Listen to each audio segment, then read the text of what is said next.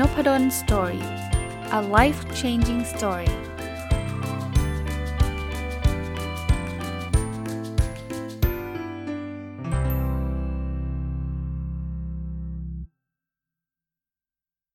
วัสดีครับ ยินดีต้อนรับเข้าสู่นพดล Story Podcast นะครับ วันนี้หยิบหนังสือที่ชื่อว่า จัดการวิตกกังวลวัยรุ่นที่แปลมาจากหนังสือภาษาอังกฤษ ที่ชื่อว่า Anxiety Relief for Teens เขียนโดยคุณรีจีน กาลานินะครับ แล้วก็แปลโดยคุณพลอยแสงเอกญาติมาเล่าให้ฟังนะ ต้องบอกว่าเป็นหนังสือที่ได้รับคำแนะนำมาจากคนฟังนพดลสตอรี่นะครับ ก็กุณาเขียนมาบอกอาจารย์เล่มนี้ อยากให้อาจารย์รีวิวนะครับ ก็เลยวันก่อนมีโอกาสได้ไปร้านหนังสือเห็นพอดีก็เลยซื้อมานะครับ อ่านจบแล้วนะก็เลย เอามารีวิวให้ฟังนะครับ แต่ก็ต้องบอกไว้นิดนึงนะครับสำหรับท่านอื่นๆ ที่คุณนันแนะนำหนังสือ อยากให้ผมมารีวิวเนี่ยก็ไม่ได้ทุกเล่มนะที่ผมจะได้อ่านนะครับ บางเล่มก็อาจจะมีมันมีกองดองอยู่พอสมควรนะครับก็เลย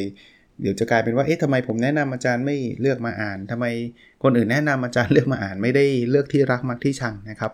ก็เล่มนี้ก็คิดว่าน่าจะเป็นประโยชน์กับคนที่มีลูกหรือว่าคนที่มีลูกศิษย์นะครับ ก็น่าจะไปใช้ได้นะครับ ธีมก็ตามชื่อนะ เขาใช้หลักการของ CBT Cognitive Behavioral Therapy นะครับเป็นคู่มือบำบัดความคิดและพฤติกรรมนะที่จะช่วยทำให้วัยรุ่นเนี่ยหายจากโรควิตกกังวลต่างๆนะครับในหนังสือจะมีบทเรียนแบบฝึกหัดเยอะเลยนะครับ ถ้ายังไงผมแนะนำถ้ารายละเอียดเนี่ยไปอ่านจากหนังสือก่อนจะจะได้ได้ประโยชน์มากกว่านะครับ ฟังผมเนี่ยคล้ายๆเป็นธีมเฉยๆนะครับ เริ่มต้นคือถ้าเกิดคุณไม่แน่ใจว่าคุณมีโรควิตกกังวลหรือเปล่าเนี่ยเขาก็มีแบบทดสอบโรควิตกกังวลในหลายรูปแบบมากเลยนะครับ ก็ลองไปทดสอบกันดูนะครับ เริ่มต้นจากรูปแบบแรกเอานี้เป็นประเภทก่อน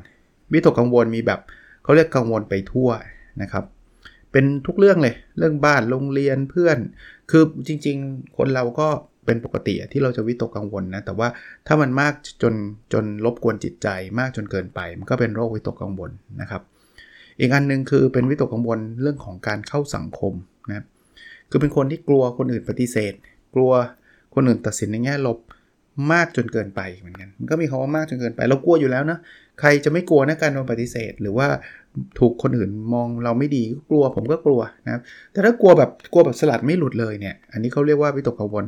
กลัวการเข้าสังคม วิตกกังวลกลัวการแยกจากเนาะก็บางคนก็กลัวคุณพ่อคุณแม่จะไม่อยู่ หรือว่าห่างจากเขาไปกลัวเรื่องเลวร้ายเวลาเราอยู่ห่างกันถ้ามันมีมากไปนะครับก็ก็เป็นโรคนะครับโรคกลัวแบบเฉพาะเจาะจงนะครับ คือกลัวมากๆ กลัวแบบเกินเกินไปอะ่ะ เช่นกลัวมแมลงบางประเภทมากจนเกินไป กลัวเชื้อโรคมากจนเกินไป กลัวอากาศแปรปรวน มากจนเกินไป กลัวที่แคบๆมากจนเกินไป มันก็เป็นโรควิตกกังวล คือคือผมเข้าใจครับบางคนก็มันกลัวอาจารย์ แต่ถ้ากลัวแล้วมันไม่รบกวนจิตใจเรา อย่างเช่นสมมติบางคนกลัวแมงมุม ก็กลัวได้ แต่คนที่เป็นโรควิตกกังวลเนี่ยคือจะเฮ้ยกลัวว่าทุกที่มันจะมีแมงมุมนึกออกไหมครับ จะนั่งให้แมงมุมมันอยู่ใต้เบาะหรือเปล่าอันนั้นอันนั้นเป็นโรคแหละนะครับ ก็ก็จะเป็นโรควิตกกังวล อาการแพนิค เขาเรียก panic disorder อันนี้ผมเคยเล่าให้ฟังว่าตัวเองก็เคยมีประสบการณ์เป็นด้วยนะครับ คือแพนิคนี่มันจะกลัวเรื่องสุขภาพนะ กลัวว่าเราจะเป็นลม กลัวว่าเราจะเป็นโรคหัวใจนะครับ ที่ผมเคยเล่าให้ฟังว่ามีอยู่ช่วงหนึ่งที่เครียดมากๆเนี่ย คือมันเหมือนกับ เฮ้ย ฉันเป็นโรคหัวใจหรือเปล่า สอนหนังสือก็มือเย็นเลยนะ เพราะว่ากลัวเราจะล้มไปจะเป็นลม แต่ไม่เคยเป็นลมสักทีนะ ก็อารมณ์แบบนี้อาการแพนิคนะครับ บางคนหายใจไม่ออกอะไรเงี้ย หรือ OCD ย้ำคิดย้ำทำนะครับ ก็ ก็เป็นแบบเป็นกังวลใจว่าโอ้โหเชื้อโรคเยอะมากเลย แล้วก็เช็ดแล้วเช็ดอีกเช็ดแล้วเช็ดอีกกลัวกลัวว่ามันจะมีเชื้อโรคอยู่นะครับ ก็พวกนี้คือเรื่องของความอ่าเป็นเป็นเรื่องของการวิตกกังวลนะครับ ซึ่งในหนังสือเล่มนี้เขาก็จะใช้รูปแบบของอ่า CBT ก็เรียกว่า cognitive behavioral therapy นะครับมามาจับแล้วก็เอามาช่วยแก้วิตกกังวลนะครับ CBT มันก็เริ่มจากความคิด พอมีความคิดแบบนี้ว่าฉันอยู่ในอันตรายนะก็มันมี behavior นะครับ ก็เออก็ก็มีปฏิกิริยาทางร่างกายนะครับ แล้วก็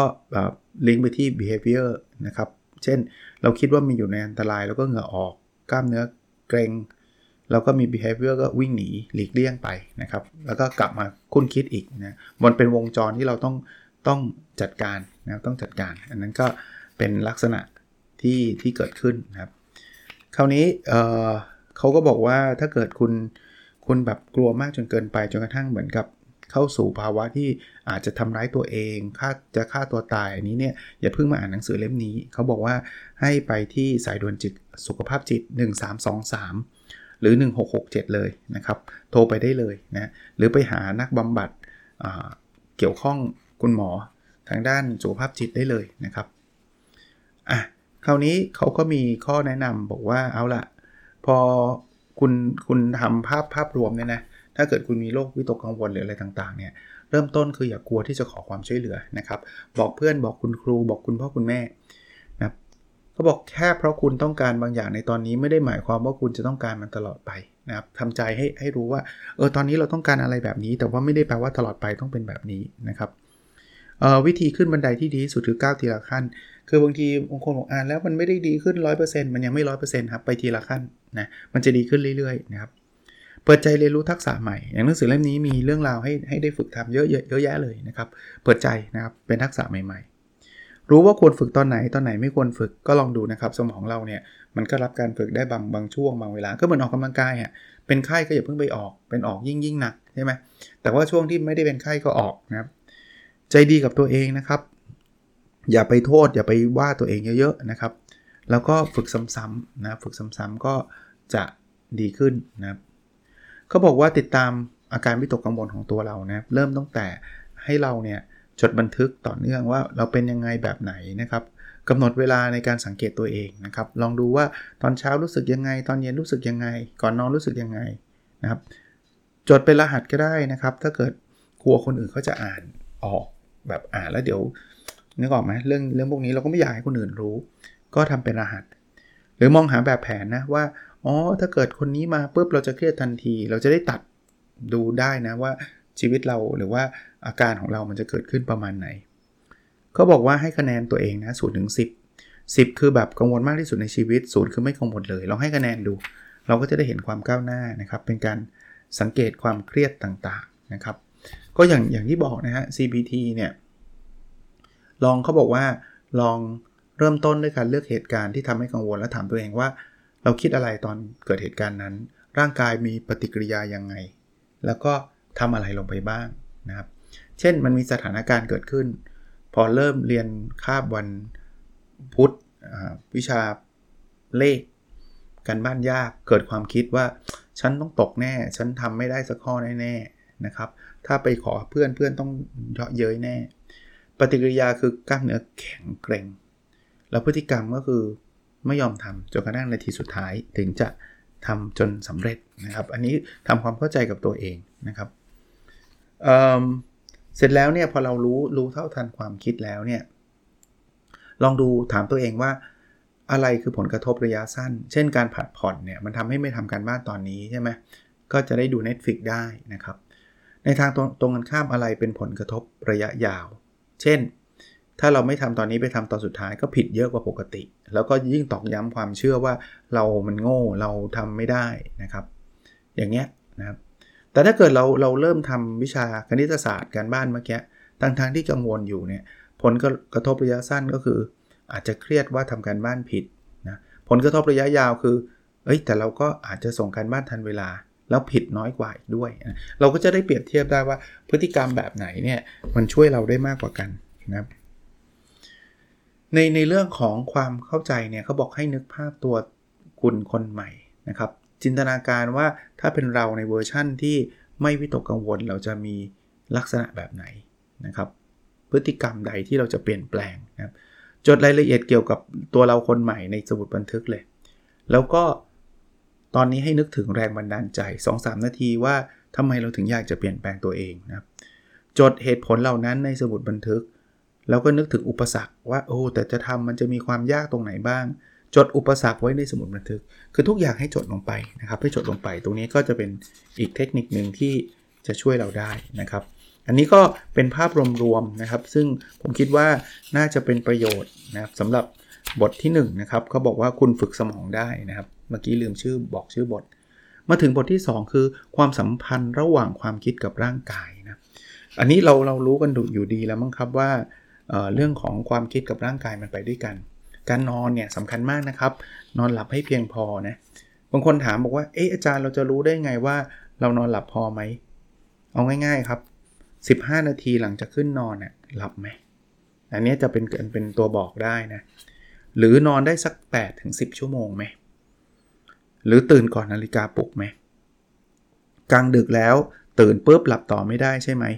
หรือสับประงกตอนกลางวันเลยหลับตอนกลางวันไหมอะข้อนี้นะ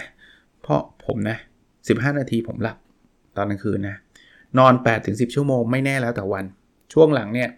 นอนน้อยไปนิดหนึ่งนะครับ แต่ 8 ชั่วโมงอะมีมีลุ้นมีลุ้นแต่ไม่ได้ทุกวันนะครับ ส่วนใหญ่ผมนอนประมาณสัก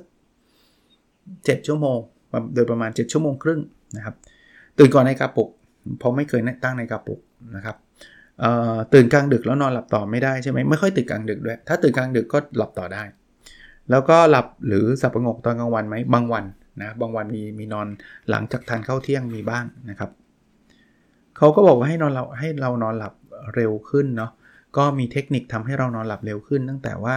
กำหนดเวลานอนให้นอนเป็นประจำไม่ใช่ว่า สุดสัปดาห์นอนสะดึกเลยกลางวันวันธรรมดานอนเร็วเงี้ยมันไม่ดีนะครับ ให้นอนเป็นประจำแล้วห้ามเปิดจอ 30 นาทีก่อนนอนนะครับอย่าอย่าอย่าเปิดจอไอ้นอนเป็นประจำเนี่ยผมทำไม่เปิดจอเนี่ยแต่ก่อนทำตลอด แต่ว่าเดี๋ยวหลังๆ ที่ผมเคยเล่าให้ฟังว่า ผมเอามือถือผมขึ้นไปที่ห้องนอน เพราะว่าเผื่อคุณพ่อคุณแม่โทรมาตอนกลางคืน ก็มีบ้างนะครับ แล้วก็ไปติดซีรีส์ต่างหากนะครับไปดู iPad นะครับ ทำให้เวลานอนเป็นช่วงเวลาปลอดเทคโนโลยีอันเนี้ยที่เมื่อกี้พูดนะครับทำได้จะดีมาก แต่ว่าตอนสุดท้ายจะจบด้วยการอ่านหนังสือแล้วก็เขียนไดอารี่นะ ผมก็จะไม่ได้จบด้วยการเล่นเล่นมือถือสักเท่าไหร่นะครับ สร้างช่วงเวลาผ่อนคลายก่อนเข้านอนอ่านหนังสือเขียนบันทึกฟังเพลงทำสมาธิ อ่านหนังสือทำเขียนบันทึกทำฟังเพลงไม่ค่อยได้ทำทำบ้างฝึกสมาธิไม่ค่อยได้ทำนะครับจัดห้องนอนให้มีบรรยากาศเหมาะกับการนอนนะครับ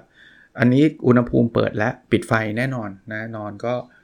ปิดปิดมิดหมดนะครับมิดหมดนะครับออกกำลังกายเป็นประจำแต่ยันอย่าทำหลัง3ามทุ่มก็พยายามทำเดี๋ยวนี้ชิปการออกกำลังกายมาเป็นช่วงตอนหัวค่ำทุ่มหนึ่งนะครับเรื่องคาเฟอีนโดยเฉพาะหลังมื้อเที่ยงไม่ดื่มอยู่แล้วนะครับอะเรื่องนอกจากเรื่องนอนเรื่องอะไรอีกออกกำลังนะเป็นเบสิกพื้นฐานแหละนะครับพวกนี้ลองลองทำกันดูนะครับถ้าใครไม่เคยเลยก็ก้าวเล็ก ๆ 10 นาทีก็ยังดี เลือกทำกิจกรรมที่ชอบ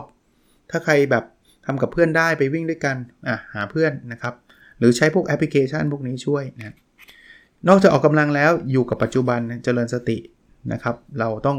รู้ตัวอยู่ว่าตอนนี้เรากำลังทำอะไรยังไงนะครับ ในหนังสือก็จะมีพื้นฐานการฝึกสติต่างๆนะครับ ว่าเราจะฝึกสติได้ยังไงแบบไหนนะครับ ก็อันนี้ผมขออนุญาตข้ามไปนะครับ เพราะว่ารายละเอียดมีเยอะมากเลยนะวิธีการฝึกสติ วิธีการฝึกสมาธิแบบทะเลสาบการกินอย่างมีสตินะครับการผ่อนคลายกล้ามเนื้ออย่างค่อยเป็นค่อยไปนะครับลองไปดูเพราะว่ามีรายละเอียดเยอะนะครับ กิจกรรมประสาทสัมผัสทั้ง5นะครับหายใจให้เป็นสี อันนี้ก็ชอบนะคือคือผมอะมีอันนี้อันนี้อาจจะไม่ได้เหมือนหนังสือซะทีเดียวนะแต่ว่าหายใจเข้า ให้จินตนาการของผมจินตนาการคือ ควันสีขาวเข้าไปในตัว แล้วก็กั้นหายใจ แล้วก็หายใจออกยาวๆทางปาก ของผมใช้ 478 นะ หนังสือนี้เขาเขาอาจจะไม่ได้ 478 4 คือ 4 วินาทีหายใจเข้านะครับ เป็นควันสีขาว ควันสีขาวคือสิ่งดีๆอะที่เข้าไปในร่างกาย กั้นหัวใจ 7 วินาที กั้นหายใจนะครับ 1 2 3 4 5 6 7 เนี่ยแล้วก็หายใจออกทางปาก เอานึกว่าเป็นความสีดำคือความวิตกกังวลความทุกข์อะไรที่ไม่ที่ไม่ดีเนี่ยออกไปจาก ปากเราทำแบบนี้ผ่อนคลายนะครับผ่อนคลายจริงๆหรือสแกนร่างกายนะครับลองลองทำดูนะครับสแกนร่างกาย นึกเป็นภาพนะครับเขาเขาเปรียบเทียบความคิดเป็นรถไฟ คือบางทีมันมีความคิดโกรธอะไรหรือความคิดกังวลเข้ามามันเหมือนรถไฟมาจอด อันนี้เคยได้ยินจากหลายเล่มนะครับ มันเหมือนมาจอดแต่เดี๋ยวมันก็จะขับไปความคิดมันก็เหมือนเมฆที่มันมาที่ท้องฟ้า คือจิตจิตเราคือเหมือนเหมือนฟ้า บางทีเมฆมันเข้ามาทำมึนใช่ไหม แต่มันไม่ทะมึนตลอดอะเดี๋ยวมันจะเดี๋ยวมันจะสว่างแล้วเดี๋ยวมันก็จะมีทะมึนเข้ามาอีกนะเดี๋ยวมันจะมันจะสว่างนะครับ ปล่อยใจให้ให้สงบนะครับเนี่ยหายใจนับ 4 ของเขาคือ 1 2 3 4 ของเขาเป็น 2 เทคนิคนะ4แล้วการหายใจ 4 วิ แล้วก็หายใจออก 4 วิ แล้วก็การหายใจ 4 วิแล้วหายใจเข้า 4 วิ ก็ผมทำเป็น 4 7 8 นะครับ มาถึงบทที่ 3 ครับ การจัดการกับอารมณ์ที่รับมือยาก เขาก็เล่าว่าอารมณ์คืออะไร นะครับไล่เลียงตั้งแต่ความโกรธนะ ก็หาถามตัวเองว่าออตอนที่โกรธเนี่ยเจ็บปวดทางกายหรือทางใจนะครับเป็นมันเป็นสิ่งที่ไม่เป็นไปตามคาดหวังหรือเปล่านะครับความต้องการของฉันไม่รับการตอบสนองใช่ไหมมีบางอย่างในสถานการณ์ที่ทำให้เราโกรธหรือเปล่า เช่นใครบางคนเสียงบางอย่างภาพที่เห็นนะฉันกำลังคิดหรือทำอะไรอยู่ตอนรู้สึกโกรธ สิ่งที่กระตุ้นความโกรธมาจากอดีตมากกว่าสถานการณ์ปัจจุบันหรือเปล่านะให้เรารู้จักตัวเองนะครับ ความเศร้าก็คล้ายๆกันนะครับ ถ้าใครเศร้าก็ลองลองดูนะครับจริงๆเศร้าก็เป็นเรื่องปกติอีกเหมือนมนุษย์มันมีทุกอารมณ์แหละนะครับ แต่ว่าลองถามดูว่ามันเศร้าธรรมดาหรือโรคซึมเศร้า คือถ้าเกิดวันที่เศร้ามันมากกว่าวันที่ไม่เศร้านี่เริ่มไม่ไม่ค่อยดีละอาจจะเป็นโรค หรือหมดความสนใจในกิจกรรมที่เราแต่ก่อนเราชอบทำแต่ตอนนี้ไม่อยากทำนะอันนี้อันนี้ไม่ค่อยดีนะครับหงุดหงิดลำคาญใจเกือบทุกวันเนี่ยคือพอเป็นโรคซึมเศร้า เราก็ไม่อยากจะพูดคุยกับใครแยกตัวเฉยชา แล้วมันก็ยิ่งวนกลับมาเป็นโรคซึมเศร้านะให้เราเฝ้าสังเกตอารมณ์ของเรานะครับ ก็ในนี้เขาก็จะพูดถึงวิธีการตั้งเป้าเล็ก ๆ ตั้งแต่การดูแลตัวเองนะครับ ตั้งเป้าออกกำลังกายนะครับ วางแผนกิจกรรมที่เราให้ความสำคัญต่างๆนะครับ ปลอบโยนตัวเองนะครับ อย่าไปคิดโทษหรือคิดว่าตัวเองทำร้ายตัวเองนะครับ ดูรับฟังอารมณ์ของเรานะครับ หายใจให้ถูกต้องเขามีวิธีการหายใจด้วยกล้ามเนื้อท้องอันนี้ก็ลองลองไปดูรายละเอียดในหนังสือนะครับเเขียนออกมาถ้าใครโกรธเนี่ยลองใช้เวลาเขียนมันออกมาโกรธ อะไรยังไงทำไมถึงรู้สึกโกรธ ตอบโต้ยังไงมีทางอื่น ให้เลือกไหมสักสองสาทาง ทางเลือกนั้นก่อให้เกิดประโยชน์ยังไง แต่บางทีผมเข้าใจนะยากนะ คนโกรธให้มาเขียนมันก็ยากนะใจดีกับตัวเองเยอะๆนะครับ ก็ก็อย่าไปโทษอย่าไปว่าตัวเอง มาถึงบทที่ 4 นะครับ การเปลี่ยนความคิดครับ คือเราต้องยอมรับความคิดของเราก่อนอย่าไปอย่าไปโทษอย่าไปว่านะครับ บางคนก็จะมีความคิดที่มันติดแน่นนะครับ คือกับดักความคิดมีมีหลายอย่างนะมนุษย์เรา เช่น ไม่มีตรงกลางเป็นขาวดำนะครับ คือถ้าเกิดเขาไม่มากับเราแปลว่าเขาเกลียดเรา ถ้าเขามากับเราแปลว่าเขารักเรา จะไม่มีตรงกลางว่าเฮ้ยมันเป็นเรื่องเพราะจะติดธุระไม่มี คือมีแต่เกลียดกับรักอย่างเงี้ยก็เป็นความคิดที่ไม่มีตรงกลางด่วนสรุปไปอ่านใจคนอื่น แล้วทำนายเลยว่าเขาต้องทำแบบนั้นเขาต้องเหยียดเราแน่นอนอย่างเงี้ยเป็นกับดักความคิด หรือทำเรื่องเล็กให้เป็นเรื่องใหญ่บางทีเรื่องมันไม่เป็นเรื่องเลยนะนิดเดียวเองแต่โหยตีโพยตีพายเป็นเรื่องเป็นราวนะเอาอารมณ์มาเป็นเหตุผล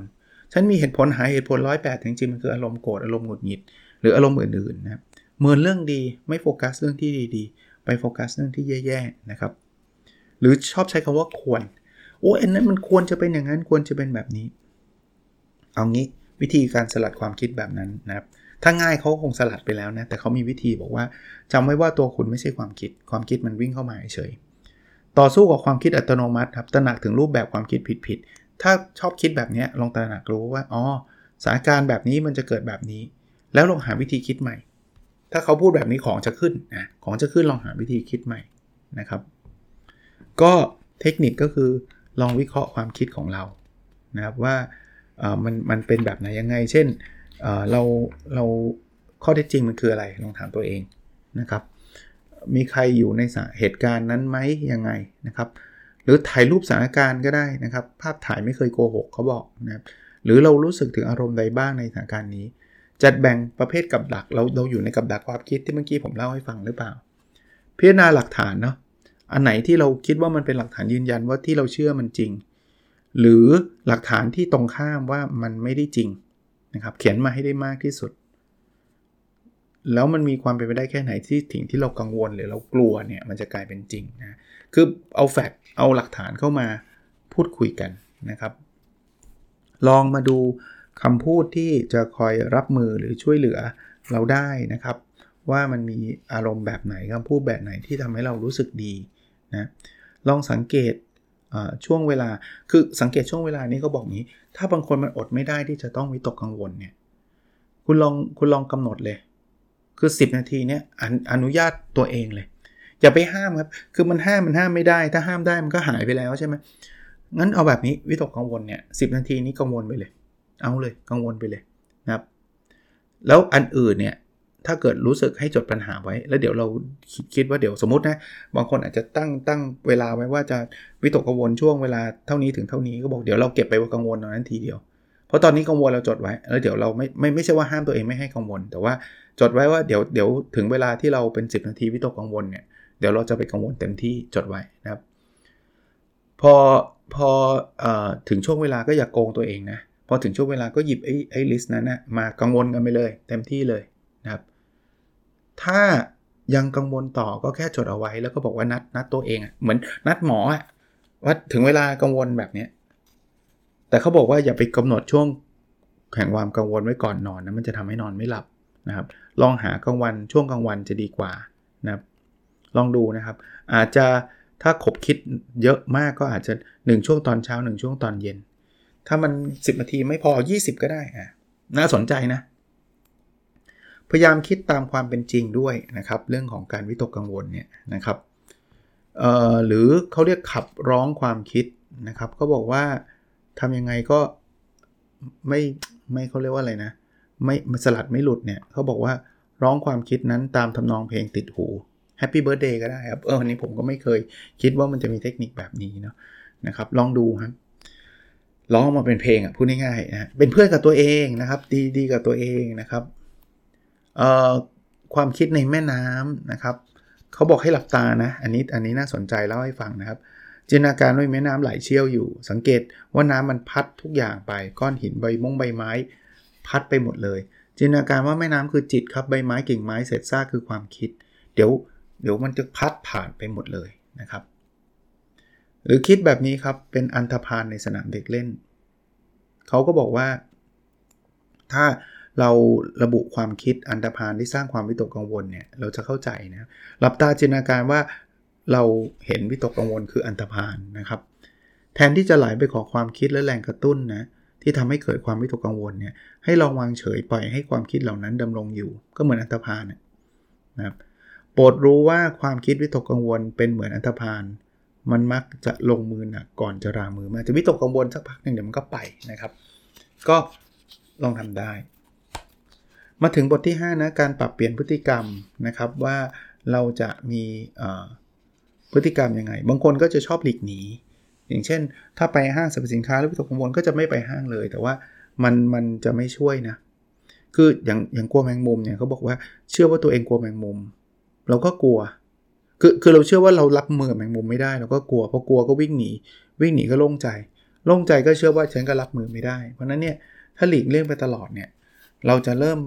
ไปไหนไม่ค่อยได้แล้วนะครับ ก็ก็จะเป็นเป็นรูปแบบที่ไม่ไม่ค่อยเฮลตี้สักเท่าไหร่กับกับการวิตกกังวลนะครับ ให้เราให้เราเห็น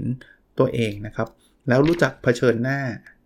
คราวนี้เวลาเผชิญหน้าก็อย่าเพิ่งไปแบบ ทีเดียวให้มันยากๆเลยนะค่อยๆ เป็นบันไดนะครับ อยากจะเอาชนะ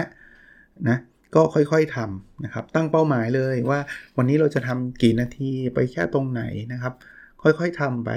สมมุติว่ากลัวขับรถ เพราะเคยเป็นพานิกตกใจในร้องท้องถนนนะเราก็จะเริ่มต้นแค่นั่งคนขับสตาร์ทรถพอแล้วอย่างเงี้ยเสร็จแล้วลองขับไปจากบ้านแถวหน้าบ้าน อันนี้ก็ค่อย ๆ ขับ หรือสัก 2 ช่วงถนนแล้วกลับมา หรือไปบ้านของคนอื่นได้เลยนะค่อยๆทำแต่ลองทำเราดูนะครับ ลองทำดูมันจะมันจะช่วยได้นะครับ ก็เขาก็จะมีการคำแนะนำนะว่าไอ้วิตกกังวลเนี่ยลองดูนะครับว่าเราเราเราจะเริ่มต้นเล็กๆ ได้ยังไงให้รางวัลตัวเองนะครับเวลาเราทำได้ติดตามผล คือคือเรื่องวิตกกังวลไม่ใช่แก้ได้แบบทีเดียวทันทีวางแผนครับ ลองเริ่มจากก้าวเล็ก ๆ อย่างที่บอก ให้รางวัลตัวเอง ปรับเปลี่ยนติดตามผล แล้วก็ถ้ามันวิตกกังวลก็ไม่เป็นไรนะครับ อันนี้ก็เป็นเทคนิคการเผชิญหน้าต่างๆนะครับ ที่เราเจอการวิตกกังวลนะหรือถ้าบางอย่างทำไม่ได้ก็ลองจินตนาการดูเผชิญเขาเรียกการเผชิญหน้าในจินตนาการนะครับ ลองดูอาการทางร่างกายนะ หรือการเลิกนิสัยเสียนี่พกรักความสมบูรณ์แบบกังวลกับเรื่องที่ไร้ประโยชน์นะครับ ย้ำคิดย้ำทำต่างๆ เก็บกดอารมณ์ กล้ามเนื้อที่แข็งแข็งแกร่งเขาจะมีรายละเอียดเปลีกย่อยเลยครับว่าไอ้พวกนี้มันเกิดจากอะไรนะครับ รวมทั้งการใช้สารเสพติดนะครับ พวกนี้ก็ก็ไม่ดีแล้วเขาก็มีแบบฝึกหัดให้เราฝึกทำเพื่อแก้ไขปัญหานะไม่ว่าจะเป็นการกระทำตรงข้าม นะจะเรียกว่าอะไรเสริมแรงเสริมทั้งบวก มีเรื่องนี้ด้วยนะครับ เป็นบัตรรับมือความวิตกกังวลนะอะอันนี้เล่าให้ฟังนะบัตรรับมือคืออะไรเขาบอกเลือกกลวิธีที่เราคุยกันในหนังสือเล่มนี้นะครับ แล้วเราแบบคล้ายๆทำเป็นข้อความเตือนใจเป็นบัตรนะครับ จดกลวิธีด้านหนึ่งของบัตร แล้วพี่อีกด้านอธิบายกลยุทธ์คือตั้งชื่อเลยที่เมื่อกี้พูดหลายเทคนิคเลยนะครับ แล้วก็ติดบัตรไว้ก็ได้นะครับ เอาไว้พกติดตัว มันเหมือนแบบ ถ้ามีปัญหาฉันมีบัตรนี้นะอะไรเงี้ยนะครับแล้วมีการแก้ไขปัญหานึกถึงภาพความสำเร็จนี่ก็ช่วยได้นะครับทำให้เราวิตกกังวลน้อยลง ฝึกสมาธินี่ก็พูดไปแล้วนะครับ เรื่องการแพนิคก็เหมือนกันนะครับ เราจะมีปฏิกิริยาทางร่างกายเลยนะ เราจะเริ่มรู้สึกว่าเฮ้ยฉันไม่ไหวแล้ว หรือหรือรู้สึกว่าคุมสติไม่อยู่ รู้สึกว่าจะต้องบ้าไปแล้วแน่ ๆ อะไรเงี้ยนะครับ หัวใจจะวายหรือเปล่าจะลังจะตายหรือเปล่านะครับ พอเราเริ่มรู้สึกเราเติมตื่นแต่หนกครับ หัวใจเต้นเร็วมั่ง ผิดปกติแน่ ๆ มันก็มีร่างมีอาการพีคขึ้นมานะครับ มือเย็นเท้าเย็นอะไรก็ว่าไป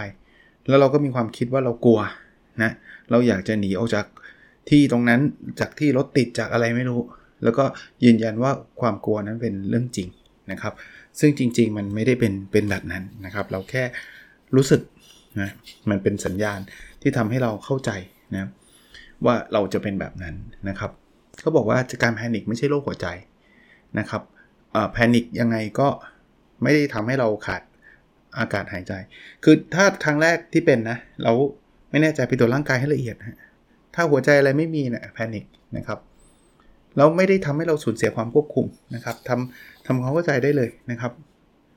ก็ปกติแพนิคมันมีอะไรกระตุ้นเราอะทำให้เราเกิดการแพนิค วิธีการรับรับมือก็ติดตามสังเกตนะหากับดักความคิดเราให้เจอ ผมอ่านหนังสือเล่มหนึ่งนะชื่อว่า Dare D A D A R E เขาก็พูดบอกว่า D คือ diffuse คิดบอกเอ้ย อะไรจะเกิดมันเกิดได้แล้วเรามีคนช่วยแหละนะครับ A คือ allow นะ allow คืออนุญาตให้มันเกิดเอาเลย R นี่คือ run toward it ก็คือเอาเลยเอาเอาอีกเอาอีกอยากให้เกิดเยอะ ๆ เลยนะ E คือ engage คือเขาบอกว่าถ้าไปถึงขนาดแบบให้เราแบบอยากเป็นเยอะๆอะเดี๋ยวสมองจะงงสมองจะแบบเฮ้ยทำไมถึงอยากเป็นเพราะอยากเป็นมันจะไม่มันจะไม่ตื่นตระหนกแหละเราต้องทำทำใจให้เป็นแบบนั้นนะเอาอีกเอาอีกให้มันเยอะๆเลยนะครับ แต่พอเป็นแบบนั้นแล้วเราจะหายเลยฮะจริงๆ แค่ขั้นอลาวก็จะหายแล้วนะแบบเอาเหอะเป็นเลยอะเป็นมันก็จะหายแล้วแต่ถ้าไปถึงสุดสุดท้ายก็ E ไป engage กับงานเรื่องอื่นนะครับ เขาบอกว่าบางทีช่วงแพนิคเราทำทักษะความคิดเราจะแย่นะก็ก็พยายามคิดไว้ว่าเป็นแบบเนี้ยนะครับตะกะมันใช้ไม่ค่อยได้ผลนะเพราะนั้นเอาทักษะอย่างนี้ต้องต้องเตรียมตัวไว้ก่อนนะครับเผชิญหน้าเขาบอกว่าสามารถเริ่มต้นอย่างเมื่อกี้กลัวแพนิคช่วงไหนก็ค่อยๆ เริ่มต้นสู้กับสิ่งที่เรากลัว ทีละทีละนิดทีละนิดนะครับ เช่นอยู่ในรถก็อย่าเพิ่งหนีออกมาอยู่อีกสัก 5 นาที แล้วค่อยค่อยอยากจะเดินออกก็ได้นะครับ เผชิญหน้าทางกายต่างๆนะครับ ถ้ามีโอกาสฝึกฝนได้ก็ได้นะครับ แล้วก็ขณะเกิดแพนิคให้ฝึกสติจดจ่อกับปัจจุบันนะครับ ก็ลองลองหาอ่านดูได้นะครับ หนังสือเล่มนี้ก็บอกเรื่องราวพวกนี้ก็เป็นบทสรุป มีแหล่งข้อมูลเต็มไปหมดเลยนะครับ มี reference มีแบบฝึกหัดเยอะแยะเลยนะครับ มีนิดนึงครับหนังสือเล่มนี้ก็อาจจะไม่ได้พูดถึงวัยรุ่นสักเท่าไหร่นะแต่จริงๆแล้วผมว่าแอพพลายได้หมดนะ ทั้งวัยรุ่นทั้งคนมีอายุสูงสูงเยอะๆเนี่ยผมว่ามันมันน่าจะช่วยได้หมด แต่ว่าชื่อมันคือ anxiety relief for teen หรือจัดการวิตกกังวลวัยรุ่นนะก็ให้วัยรุ่นทำได้นะครับ หรือให้วัยรุ่นอ่านดูนะถ้าเขาไม่อ่านก็ลองส่งพอดแคสต์นี้ไปให้ก็ได้ แต่ว่าอย่างที่ผมบอกนะผมก็เป็นแค่รีวิวภาพใหญ่นะครับ มันไม่ได้อ่านหนังสือให้ฟังนะครับผมไม่ได้ไม่ได้ลงรายละเอียด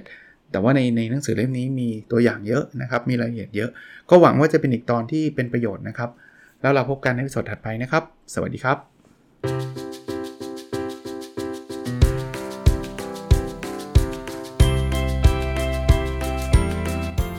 n o p a d o n Story a life changing story